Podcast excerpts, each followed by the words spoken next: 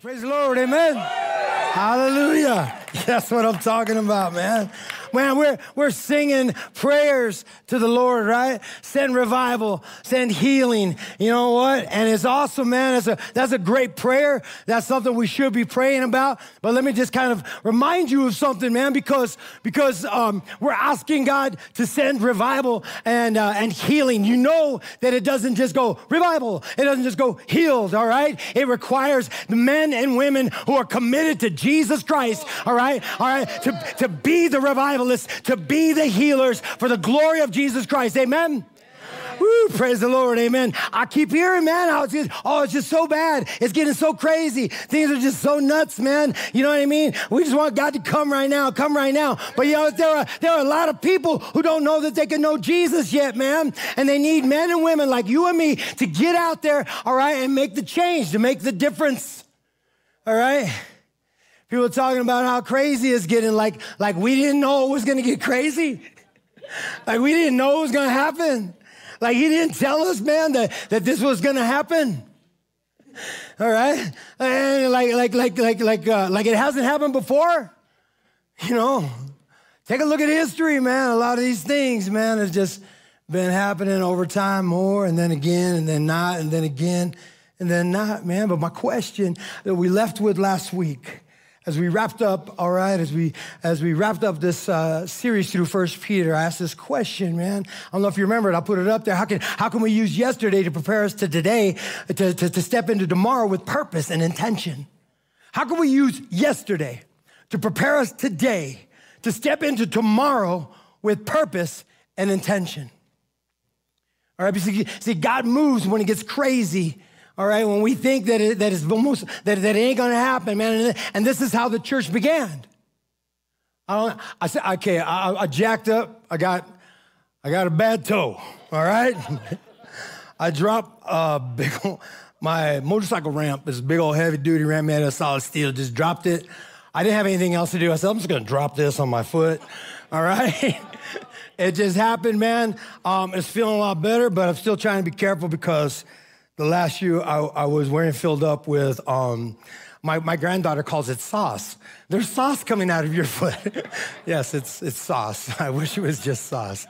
Praise the Lord. So I'm probably going to sit down a little bit more um, because my wife told me make sure you sit down a little bit more. So, anyways, um, there was this, we, you know, it's, it's hard.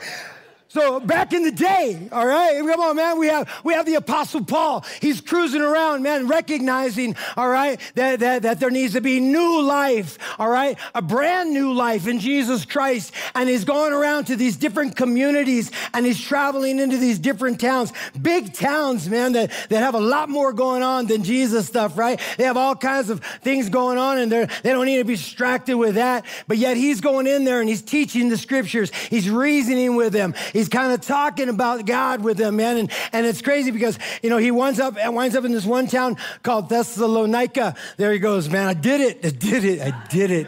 All right. All right, man. That, that town jacks me up every time. All right. Now I'll never, I won't be able to do it again. Watch. So I already said it once. Now you know where he was at. All right. And it says in Acts chapter 17, you know, verse 3, he says, and, you know, he was explaining and proving that it was necessary for Christ to suffer, for the Christ to suffer it was necessary for the Christ to suffer and to rise from the dead, saying, This Jesus, whom I proclaim to you, is the Christ. This Jesus, he's saying, look at man, you all need to know what you don't know that you can know. And he, and he is here to be made known. Jesus Christ, the son of the living God who died, was buried, rose again. All right. And went, ascended into heaven, gave us his Holy Spirit and is coming back. Amen. Praise the Lord. He said, you got to know this. And they, and they didn't like it. Some people were really, really down with it, man. They got into it. They're like, yeah, let's do this. All right. And some leaders of the community did. But some people were just, they were just haters. Because people were just going to hate.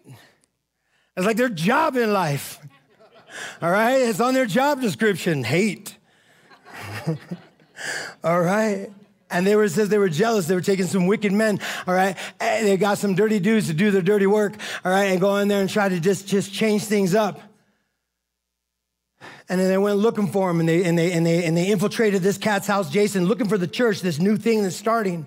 And look what the scripture says in verse six. It says, and when they could not find them, they dragged this homeboy Jason out, all right? And some of the brothers before the city, uh, city authorities shouting, these men who have turned the world upside down are here also. You see, what happens when people are living upside down and you come and try to make things right, they look at you like you're the problem. You know what I'm saying? And that's what they said. They said, look at man, these guys right here, they've been going on. Apparently the news got out that these guys were sharing the gospel. And you know what? It says these men here, all right, who have been turning the world upside down, now they're here too. Check it out, man. Why? Because things was getting crazy and it was time. And I just want to tell you right now, it's time again. It's time again, man. It's time. We just got to praying for revival. We're praying for healing. We're shouting out to the Lord. And I tell you right now, the Lord is shouting right back. He's shouting right back, man. He's like, okay, I'm in. Are you in with me? It's time to turn the world right side up again. Revival, renewal, restoration. All right. To recreate a Jesus culture. Amen. A Jesus culture. Praise the Lord. When I think of re- re- revival, when I think of renewal, when I think of restoration, and, and, you, and you, you look at that, a lot of times I have to look for, for myself, I have to look at church history. I have to take a look at how things went yesterday to help me get a little more prepared today so I can step into tomorrow with purpose and intention. All right, I have to take a look at how God has done things in the past. Yes, in the early church, but even in recent history. You see, I, I, you know, I remember, I wasn't even there, but 200 years ago, all right, all right, uh, when we started this, this, this, this, this nation, our first president had no problem talking about Jesus. He was talking to the tribal unit, uh, tribunal, tribunal in, in Delaware, I think it was 1779. Uh, and he was talking to them and he was telling them, you know, uh, how, how, how they need to, uh, to check out the way of life that they're living. He says, oh, you need to pay attention. Actually, I even have the quote. He says, he said this, he says, you do well to wish and learn the arts of our way of life, and above all, the religion of Jesus Christ. These will make you a greater and happier people than you are. George Washington said that in, in, in 1779. And so when we, when we look at that, we tend to think, well, this nation started out, everybody was a Christian. Well, that's not the case. All right? I mean, either there was still, there was much opposition even in that time. But we look at this and we think we need revival because we started off so amazing and we just been declining, declining, declining to where now we get to this day in life and we look around and it looks like nobody wants to know God. It's like people like to talk about Jesus, but nobody wants to talk with Jesus. You know, and we look around and we think, man, this is just, steadily and steadily declining. And, and I'm telling you, man, that's not, the, that's not the case. The truth is, uh, you know, ever since, you know, for, for, for thousands of years, you've seen this, man, when it comes to, you know, great movements of God and people just going, walking away, needing another movement and walking away, needing another movement and running away. If we've learned anything, if we've learned anything, revival, renewal, restoration comes when things are most darkest, when things are, are most unsettled, most anxious. It's then that you see that you see our faith start to is challenged to dig deeper and to grow stronger. The question, all right, when we're talking about revival, when we're talking about this new life, when we're talking about restoration, when we're talking about man, we need to change. When we're talking about that, are you willing to lead it forward? All right, are we to be the ones to lead it forward? And what do you think that's going to take? What do you think that's going to take, man? I take a look at yesterday and I see I see a good lesson, man. Back in the back in the in the 1780s, a little over 200 and what 40 years ago. There was a cat. He was a historian, J. Edwin Orr, and he was just writing down things, man. And he was just writing down what what what social what life looked like here in this brand new United States of America. He said drunkenness was was was just rampant. He says the streets, this is 1780, man. You wouldn't even think about this. The streets were not safe to walk around at night. You couldn't walk around at night, it just wasn't safe. Right? And he says, and as for the church, man, they were just dwindling down to almost nothing. More and more people were leaving the church. Young people have not walked into the church, it seemed, for, for, for, years, all right? They haven't seen new young faces in the church. Congregations were joining together because they were all falling apart. Some pastors were actually leaving the ministry saying, There's, I'm out of work. Nobody wants to know Jesus. This was the condition, and our country wasn't even 10 years old yet. If you, if you take a look at, at some of, of, of, the colleges, Harvard, all right, they, uh, they, they checked out, they were looking at Harvard and they were just, they just kind of did a poll to see how many Christians they had in the school. Harvard, they came up zero. They checked out Princeton, all right, which was an evangelical beginning, had its evangelical roots, and, you know, and, and they, they found two Christians in the whole school. And only five people in the school that said they weren't a part of this new society club that was called the Dirty Mouth Club. All right, they, they started just, just rioting. Students themselves were rioting, anti-Christian riots. All right, and even at Dartmouth in New Hampshire, they were uh, they were having these anti-Christian, uh, you know, plays and stuff just just for the community. I think it was in New Jersey. All right, these students rushed into this Presbyterian church and they just started taking Bibles out, not so they could read them, but so they can burn them. It was crazy, and it was just getting crazier and crazier in the 1780s, man. Uh, uh, oh, not 1780s, my bad. Well, yeah, 1780s. Chief Justice, U.S. Uh, Marshal, or U.S. Just, Chief Justice, his name was John Marshall. He wrote to the Bishop of Virginia named James, James Madison. You may have heard of him. All right, saying that, that the church was gone, has gone too far, too far to ever be redeemed. That the church would never be redeemed. That that was it. Thomas Paine, all right, he wanted to echo the words of Voltaire, and he said, you know, in 30 years, Christianity will be utterly forgotten. This was the state. I mean, if you look around today, I hear some people saying that's what's happening right now. All right? So, what are we going to do about it? All right? God intervened, though, man. He did. You want to know how God intervened back in the late 1700s? Through a prayer movement, through a movement of prayer of men and women who gather together, Christian men and women who gather together and would consistently pray for revival of God's holy church for his glory. I say holy because his spirit is upon it, and it's his holy spirit which makes the church holy for his glory. We're going to talk about that in a few weeks. Right? It got crazy. And it looked like when things were at their worst, there was a New England pastor. All right, his name was Isaac Backus, and I think it was in, in I think I even have the date, uh, 1794. He called for a prayer revival.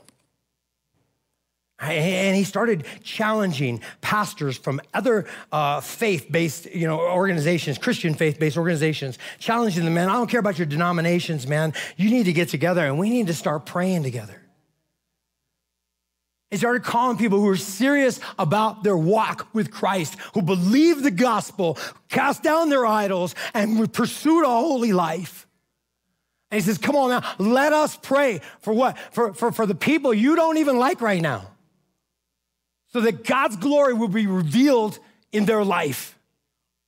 And they started to do it. And they started to gain momentum, so much so that all across this tiny little nation back then, there began a concert of prayer every Monday, every first Monday of the month, that people were just gathering. And obviously for more than that, but there was this, there was this concerted effort across the nation of men and women who were praying for revival.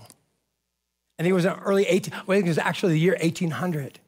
In Kentucky, there was this, there was this, there was this, there was this kind of, uh, there was this movement that took place in Kentucky, man. And, and one day, man, it just about 11,000 people.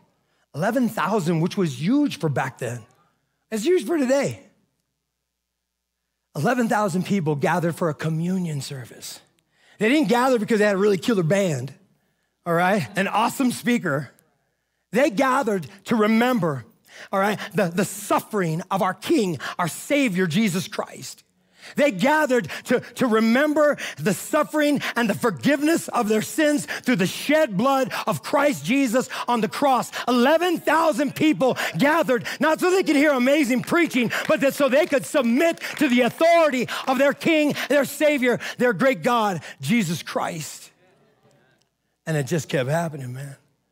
It just kept happening. And out of that second great awakening, that's what it's called historically the Second Great Awakening. We have all kinds of really cool things that came out of that. Modern missionary movement came out of that. The abolition of slavery came out of that. Popular education, all right, came out of that. Bible societies were formed here in the States, all right, and it was pretty awesome. This thing called Sunday school, which was actually, if we can get back to that kind of original Sunday school, I'm all about it. They were teaching people how to read, not just kids. They were teaching adults how to read by using the scriptures. And listen, you know how to read? Let's, here's our textbook. This word right here, God. The next word, created the heavens and the earth in the beginning. Praise the Lord. Amen. Hopelessness. Hopelessness was turned upside down. Amen. I tell you all of this, man, because once again, people, man, you know this. More and more people are finding the church, or at least they think they're finding the church irrelevant to the world today.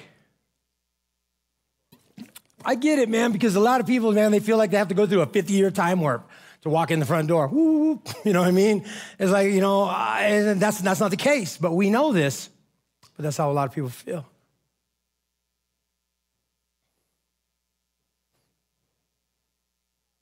So they're not knowing and they're not seeing if they can actually know Jesus. But I'm here to tell you, man. So, so, so what does that tell us? Yeah, we don't need to stop inviting people to church literally the icing on the cake. Church actually happens all day long. But we need to start taking the church to the world. We need to start taking the church to the world. Amen. But here's my question, man. Are you the church? Are you the church, homie? Come on, man. Think about it. Think about it. Why? What, what makes you the church? All right. Do you believe the gospel of Jesus Christ? Do you believe the beginning of the story? There was this garden. Do you believe that not only was this garden, but God was in the garden with man after he could, you know, here, let's get some dirt. Hey, what's happening, dude? How you doing? I'm God. All right, praise the Lord. I mean, how, do you believe this? Do you believe that? It's crazy. And do you believe that he blew it? Don't tell God, Eve. Eve, don't, don't tell, you know, and then blew it. Separated. The fall. Do you believe in the fall? But then also, do you believe in the promise of God saying there will be restoration? There will be a way back. Do you believe in the cross? Do you believe in, in the resurrection of Jesus Christ? All right. Do you believe in, in, in, the, in, the, in the gifting of his Holy Spirit for his church? Do you believe that Jesus Christ sits, sits next to the Father? Do you believe that he intercedes for the saints? Do you believe that he is coming back? To judge the living and the dead. Do you believe this gospel story? Are you the church? Do you, do, uh, what's up, dude? I know. What up? Do you believe this gospel story? Do you believe? Okay, now, do you, are, are you constantly about recognizing those things in your life that raise themselves higher than God? Are you recognizing these things? The scriptures will call them idols. All right?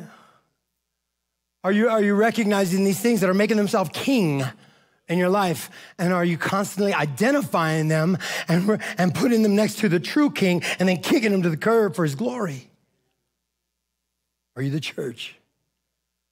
Are you pursuing holiness? Because as Jesus said, we just talked a little bit about it this last series. We're going to talk a little bit more coming up here. Are you pursuing what it means to be holy? Because God Himself said, Be holy as I am holy. We're like, dang, that is a tall order. Not if you are gifted and empowered with His Holy Spirit. If you are empty of the Holy Spirit, not holy. But if you are given the Holy Spirit of God, all right, holy, made holy by His glory, for His glory, are you pursuing that life of holiness? A different life that makes a difference in life? Are you the church?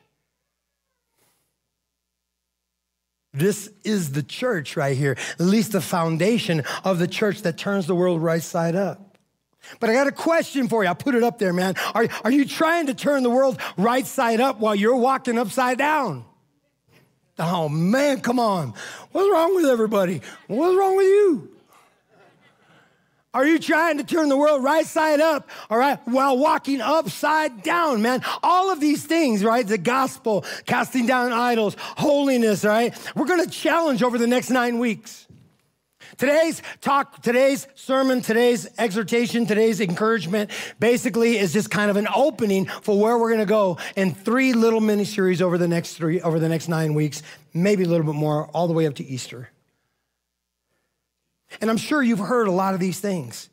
You're like, we're going to talk about that again. I've already heard that. Okay, well, yeah, okay, wait, wait, wait, wait. Have they transformed you? Have these things transformed you? Are you inspiring the lives around you because of what not only you know, but what you believe, what you trust, who you believe, who you trust? Because inspiration, check this out, inspiration that doesn't lead to transformation just becomes more information, right? Inspiration that does not lead to transformation just becomes more information. The thing about revival is that throughout history, it happens when the church is most de- desperate, right? When the church is most desperate and they're crying out for God. When culture is most broken, all right, and will easily recognize God when they see Him. And when the world is, says it's most unlikely, when the world says this, nah, and then God will shine and say, Who's laughing now? No, anyways, he doesn't say that. We will say that. We probably shouldn't, all right? Are you ready to reach out, man? Come on. All right. Are you ready to reach out for God in a way that you've never have before? Are you ready to reach out in a way you've never reached before? Not just right here, man, but in your house and your, with your families, with your friends, in your jobs, in your schools, in your relationships, at the movie theater, at the, at the, at the Walmart, whatever, man. Are you ready to reach out like you've never reached out before all day, every day? Are you ready to say, you know what? Sunday is not enough. All right? Come on now. Jon Tyson said this, man. He says, God comes where God's wanted. All right? He's everywhere. Where revival comes when we, the revivalists, say, We're in. Whatever you want to do, we're all the way in. Let me ask you this, man. Do you ever think that maybe, maybe, maybe the things you wish were different are not different because you're still not that different? I'm sorry. I'm sorry. No, I'm not. I ain't sorry. I'm not sorry. All right? Do you ever think that, that, that, that, that maybe the things that you wish were different are not that different because you yourself are not that different? Inspiration that leads to transformation. I hear so many times, man, that was inspiring. The word was inspiring. I read this thing this morning was inspiring. Uh, you know what I mean? And and and and that you know, uh, you know, every every weekend service, you know, hopefully is inspiring. Every Bible devotion that you take, you know, devotion time is hopefully inspiring. Every prayer meeting was hopefully inspiring, and every conversation about Jesus Christ, yes, is inspiring. And they also give you tools to reach and lead the world and inspire the world world for, for to, to, to make it different, for things to change, for the truth of the gospel. But information that does not lead to personal transformation, it only becomes more information and just to be cataloged away as we go about our day. Over the next couple of months, man, we're going to lead you guys, God willing. We're going to lead you in a life and church that turns the world upside down actually turns it right side up. And we're going to lead you and show you what it looks like, God willing, and learn ourselves. But if you do not commit to the transformational life that God is leading you to, nothing going to happen. You understand that? Ain't nothing going to happen. Why? Because inspiration it does not lead to transformation. It just becomes more and more and more information. And you already got a lot of information, right? I mean, we're, we're jam packed. We get informed every day. Right? We're the exiles, man, that are on mission between two cultures, sent out to create a Jesus culture right in the middle of everything. What you going to do about that? Hmm? I love how Jesus, he gives us a filter for the future. Let me read a little bit out of uh, Matthew here, real quickly, and then I'm going to open up his explanation. Father, we just give you the praise, Lord God, and the glory, Lord God, in the name of Christ Jesus. We're nothing without you. And we can do nothing of any great and eternal value without you. So we just pray, Lord God, that you just give us understanding. In Matthew chapter 13, Jesus was out preaching and teaching.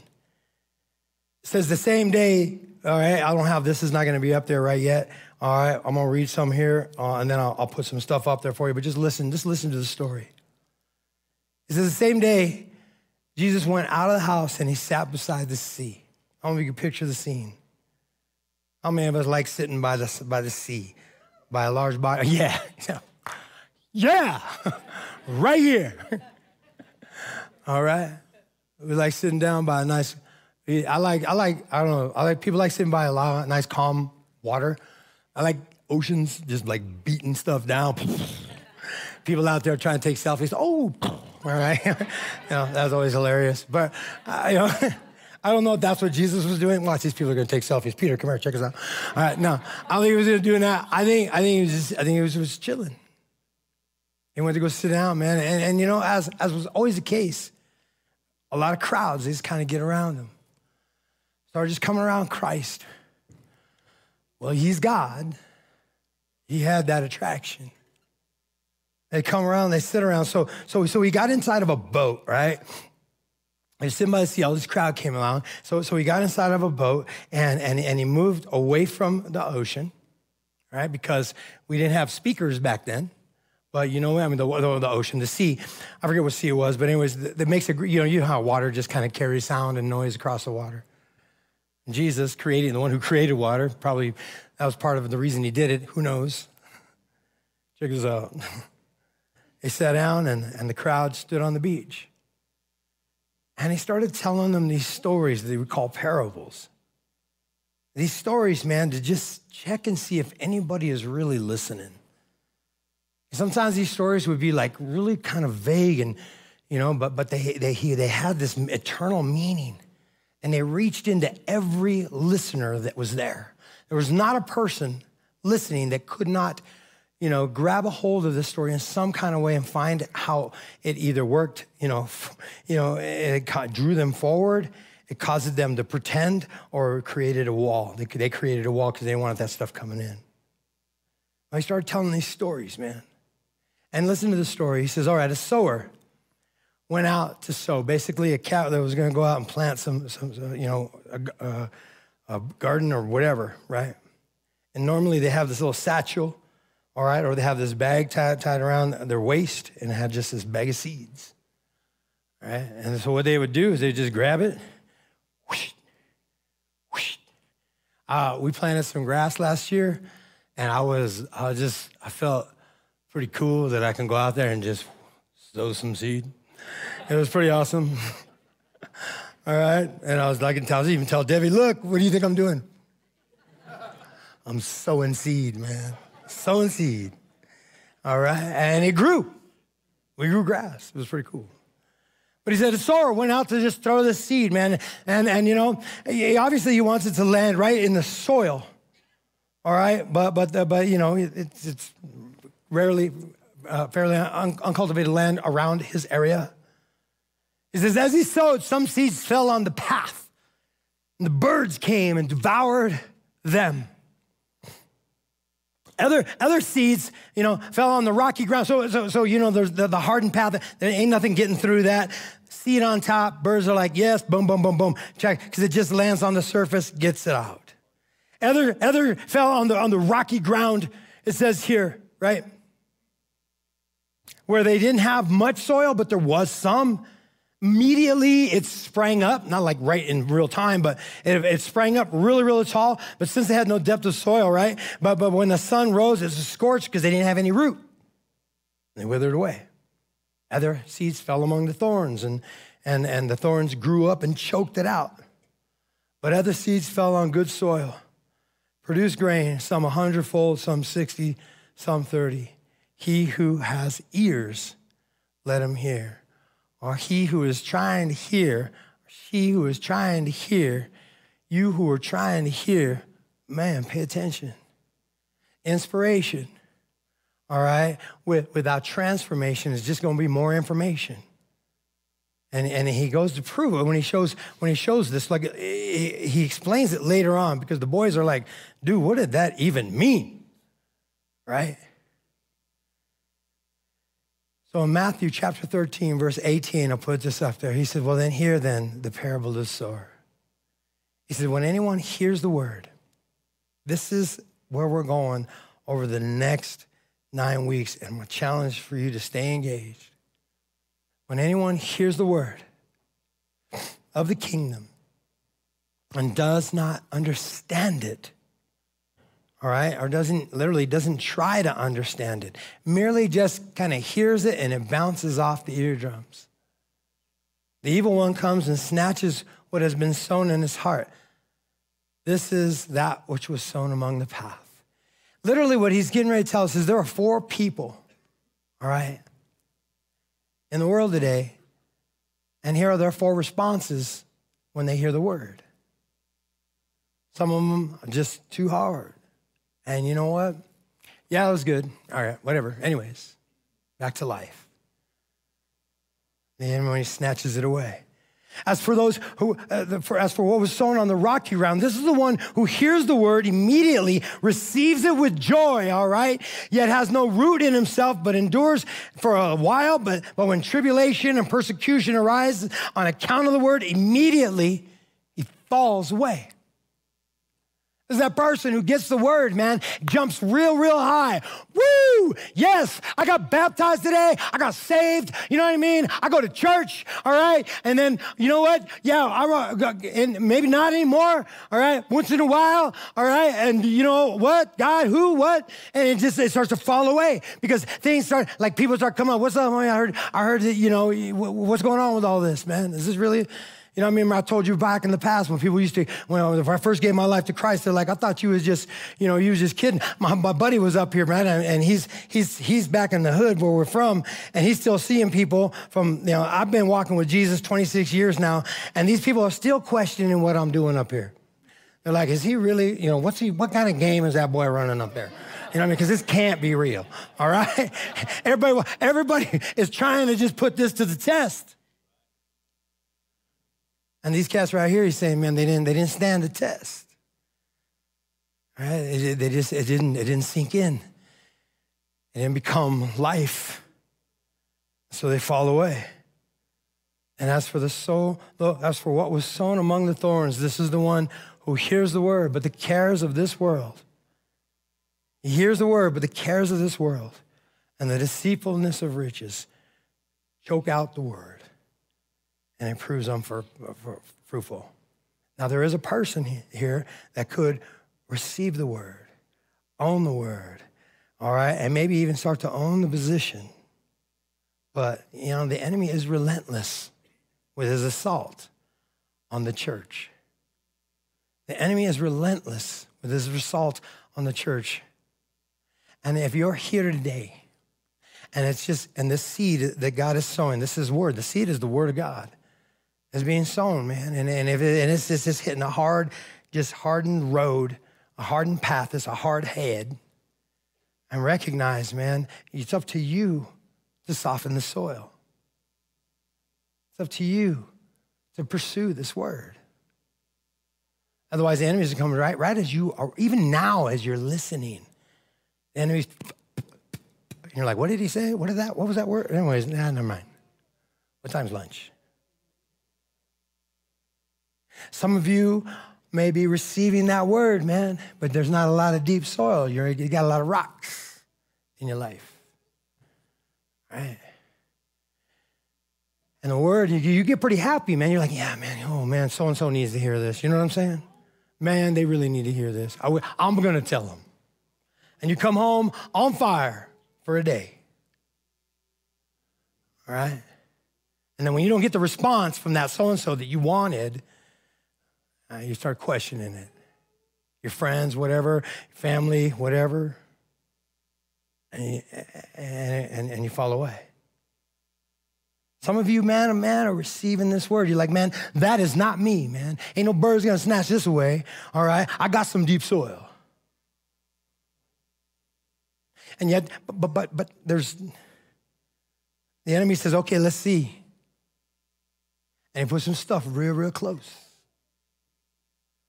And it starts to creep in, man. Like the bills and the kids and the this and the that and the world and man, you know what I mean? All this stuff and we allow it to choke out rather than just like, you know what, Jesus is king and constantly praying, I'm yours, I'm yours, I'm yours. This soul, this soil is good soil, man. These weeds, they ain't got, they got, they got, they got no hold on me, no claim on me.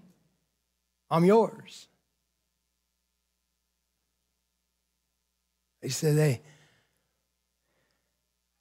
as for what was sown on good soil, this is the one who hears the word and understands it, man. That just receives it, but owns it, man, and says, you know what? This word, the word understands that, that the word of God is greater than any promise out there, any threat out there. All right. And, and, and it is it, it is the word of God given by God. And indeed, he bears fruit and yields that fruit. In other words, becomes the revivalist, becomes the healer stands and becomes the world changer.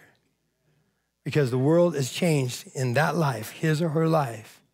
And because of that inspiration leading to transformation, that life is an inspiration to the lives around it. And then you see revival, a great movement that begins with crying out to God. But that cry is saying, God, I'm ready for you to cry right, cry right back out to me. I'm yours. You choose. Right? This is good soil. Amen. Jesus taught for a response. He would teach this for life change. He didn't come to just transfer some information, but he came to challenge transformation. An inspiration that does not lead to transformation just becomes Inspiration that does not lead to transformation just becomes more information. Amen. What I want you to do, man, is I want you to dig in with us over the next nine weeks. For sure. If you can't make it here, get on with us online. All right? Dig in, man, because we're going to challenge this thing. And I want to ask, I want you to ask the question, man, am I the church? Am I the church? We're going to lead you through the scriptures, man, the, the best that we can, empowered by His Holy Spirit. So that's going to be pretty darn good. I want you to dig in with us, man. As we talk about the gospel, casting down the kings that set themselves up against God and pursuing holiness. As we become the men and women, we're going to change the world. God says those are the healers, those are revivalists. Those are the world changers. Amen. So, what I want you to do this week is I want you to take that scripture right there, Matthew chapter uh, 13, verse 18 through 23. And I want you to ask yourself the question which soil best describes me? Which soil best describes you? Right? Which soil best describes you? And then I want you to challenge you with another question. Where are you not allowing change in your life? Which soil best describes you, man? The hard path, the rocky, no roots, all right? The uh, surrounded by weeds and, and thorns and just allowing it to just take you down, choke you out, or the cultivated good soil? All right, and where and where are you not allowing change, man? And finally, man, my favorite question in the world what are you going to do about that? What are you going to do about that?